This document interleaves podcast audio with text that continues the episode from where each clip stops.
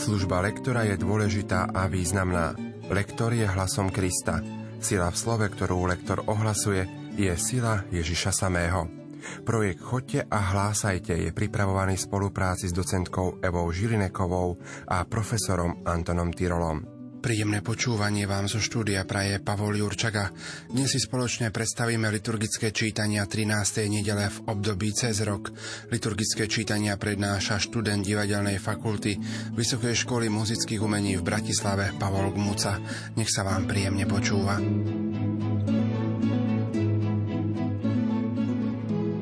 Tento úryvok je veľmi dojímavý a teologicky jasný. Prvý impuls k povolaniu Elizea dal Boh. On určil Eliášovi, koho má pozvať do služby na pokračovanie jeho prorockého poslania. Aj k prorockému úradu boli jeho nositelia pomazávaní, pretože aj oni potrebovali Ducha Svätého. Ďalším prvkom v opisovanom geste je plášť. Elizeus tým, že ho prijal, vyjadril súhlas tým, že už nebude patriť tomuto svetu, ale bude zvláštnym Božím vlastníctvom. Jeho dedičstvo, 12 párov volov, už nebude patriť jemu, lebo teraz preberá nové dedičstvo, a to pokračovanie v Eliášovom poslaní. Čítanie z prvej knihy Kráľov. Pán povedal Eliášovi: Elizea, Safatovho syna z Abelmehuly, pomažeš za proroka na miesto seba. Keď Eliáš zišiel z vrchu, našiel Elizea, Safatovho syna, orať na 12 záprahoch volov. Sám bol pri 12. Eliáš prišiel k nemu a hodil naň svoj plášť. On hneď zanechal voly, bežal za Eliášom a povedal: Dovoľ mi, prosím, poboskať svojho otca a matku, potom pôjdem za tebou. On mu odvetil: Choď a vráť sa, lebo vieš, čo som ti urobil. Elizeus odišiel od neho. Vzal záprah volov, zabil ich, na postroji uvaril mäso a dal ľuďom jesť. Potom vstal, šiel za Eliášom a posluhoval mu. Počuli sme Božie slovo. Slovo má docentka Eva Žilineková. Prorocký plášť, ktorý Eliáš hodil na Elizea, znamená, že ho povoláva k sebe, teda káže mu, aby ho nasledoval. Elizeus, keď odišiel od svojich, zriekol sa svojho predošlého spoločenského postavenia a stal sa posluhovačom Eliášovi. Pristavme sa pri spojeniach slovných neurčitok, predložka. Orať na 12 záprahoch. Pozor, orať na sa veľmi ťažko povie. Čiže to ťa sa mení na ď. Máme tu spojenie k nemu. S týmto mávame občas problémy. Ak by tu bolo namiesto k nemu k nebu, tak by sme to k čítali ako k nebu. Ale keďže tu ide o osobné zámeno, teda on, a v páde patričnom sa to mení na k nemu, nemeníme predložku k na g. Tá predložka k ostáva ako k iba v prípade osobného zámena. Podobne je to aj s predložkou s. Nie s ním, ale s ním.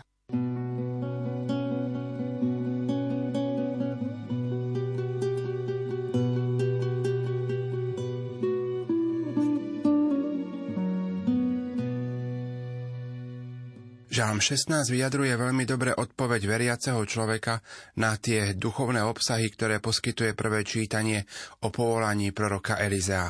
Veriaci človek sa modlí plný vďačnosti za Božie dary, ktorých sa mu dostalo od Pána. Dostal nové dedičstvo a s ním dar múdrosti, životnú istotu, radosť v duši, jasné poznanie životnej cesty a nádej na večný život. Toto všetko sa dostalo aj nám v dare viery, preto tento žalm môžeme považovať za svoj. Ty, Pane, si moje jediné dobro. Ochraň ma, Bože, k Tebe sa utiekam. Hovorím Pánovi: Ty si môj Pán. Ty, Pane, si môj podiel na dedičstve a na kalichu. V Tvojich rukách je môj osud. Velebím Pána, čo ma múdrosťou obdaril, v noci ma k tomu moje srdce vyzýva. Pána mám vždy pred očami, a pretože je po mojej pravici, nezakolíšem sa. Preto sa raduje moje srdce a moja duša plesá, aj moje telo odpočíva v nádeji. Lebo nenecháš moju dušu v podsvetí a nedovolíš, aby tvoj svätý videl porušenie. Ukážeš mi cestu života. U teba je plnosť radosti.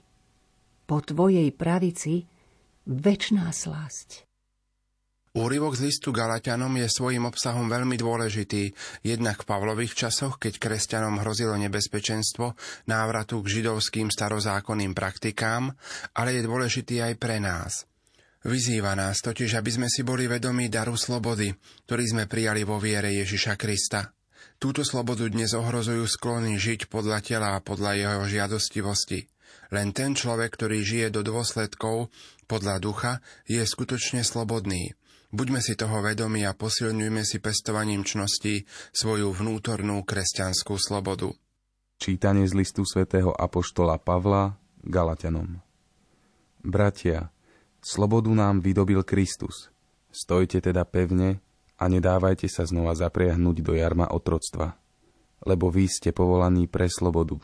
Bratia, len nedávajte slobodu za príležitosť telu, ale navzájom si slúžte v láske. Veď celý zákon sa splňa v jedinom slove, v tomto. Milovať budeš svojho blížneho ako seba samého.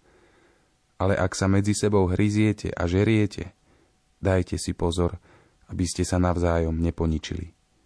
Hovorím však, žite duchovne a nebudete spĺňať žiadosti tela. Lebo telo si žiada, čo je proti duchu, a duch, čo je proti telu. Navzájom si odporujú, aby ste nerobili to, čo chcete. Ale ak vás vedie duch, nie ste pod zákonom. Počuli sme Božie slovo. Slovo má docentka Eva Žilineková. Celý zákon sa splňa v jedinom slove, v tomto: milovať budeš svojho blížneho ako seba samého. Ak pátrame v písme svetom, kto je to vlastne blížny? Je to katolík? Je to kresťan? Je to beloch? Nie. Blížny je každý. A bolo by úžasné, ak by sme dokázali sa dopracovať k takej zvláštnej ľudskej dokonalosti, že by to aj tá druhá strana, aj ten druhý, ten blížny cítil, že všetci sú blížni. Nový život veriacich sa naplňa v láske. To je tá veta: milovať budeš svojho blížneho ako seba samého. A duchovnosť a telesnosť, to sú vlastne dva akčné princípy. Stoja výrazne proti sebe, duch a telo si v mnohých prípadoch odporujú. Príležitosť telu, to je to krásne spojenie dvoch rovnakých spoluhlások. Využíme to, krásne to znie, príležitosť telu, ale dokončíme aj tú koncovú príležitosť. To isté je radosť, veselosť, mohutnosť, múdrosť. Vždy tieto koncové slete by mali zaznieť. Ak sa medzi sebou hryziete sebou, vidíme opäť ov. Týchto ov máme veľmi veľa. Duchovne, netreba povedať duchovne, ale duchovne. Tu na rozdiel od toho sebou zaznie ov, pretože je to spojenie v a n. Lebo telo si žiada, čo je proti duchu, jedna časť vety, a duch, čo je proti telu. A nasledujúca krátka veta: navzájom si odporujú, aby ste nerobili to, čo chcete. Snažme sa opäť rešpektovať to, že sú tam čiarky, aby sme intonačne nešli do bodky, pretože potom sa nám tá myšlienka trhá na tri časti. A navzájom si odporujú, aby ste nerobili to, čo chcete.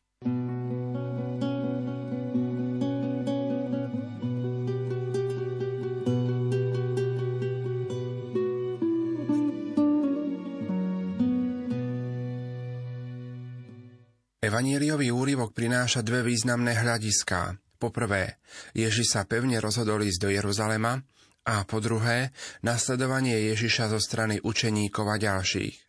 Prvá téma je významná vzhľadom na Ježišovo plnenie poslania, ktoré mu uložil Otec, a to je vykúpenie ľudstva, ktoré sa uskutoční utrpením a smrťou. Ježiš je pevne rozhodnutý ísť touto cestou. To je aj pre nás motivujúce. Máme myslieť na naše vlastné poslanie, ktoré má tú istú povahu. Druhá téma je ešte konkrétnejšia, pretože nám ukazuje rozličné situácie a reakcie zo strany učeníkov a ďalších. Pán Ježiš tie rozličné postoje koriguje. Apoštolom pripomenul, že otázku Božieho kráľovstva nemožno riešiť ohňom z neba. Človek častokrát nebude mať kde hlavu skloniť v nasledovaní Ježiša. Treba byť rozhodný a neobzerať sa späť. Čítanie zo svätého Evanielia podľa Lukáša. Keď sa naplňali dni, v ktoré mal byť vzatý zo sveta, pevne sa rozhodol ísť do Jeruzalema a poslal pred sebou poslov. Oni sa vydali na cestu a prišli do istej samarijskej dediny, aby mu pripravili nocľah. Ale neprijali ho, lebo mal namierené do Jeruzalema. Keď to videli učeníci Jakub a Ján, povedali: Pane, máme povedať, aby zostúpil oheň z neba a zničil ich? On sa obrátil a pokarhal ich. A odišli do inej dediny. Ako šli po ceste, kto si mu povedal: Pôjdem za tebou všade, kam pôjdeš. Ježiš mu odvetil: Líšky majú svoje skrýše a nebeské vtáky hniezda, ale syn človeka nemá kde hlavu skloniť. Inému vravel: Poď za mnou. On odpovedal: Páne, dovoľ mi najprv odísť a pochovať si otca. Ale Ježiš mu povedal: Nechaj, nech si mŕtvi pochovávajú mŕtvych. Ty choď a zvestuj Božie kráľovstvo. Aj iný hovoril: Pane, pôjdem za tebou, ale najprv mi dovoľ rozlúčiť sa s rodinou. Ježiš mu povedal: Kto položí ruku na pluh a obzerá sa späť, nie je súci pre Božie kráľovstvo. Počuli sme slovo Pánovo.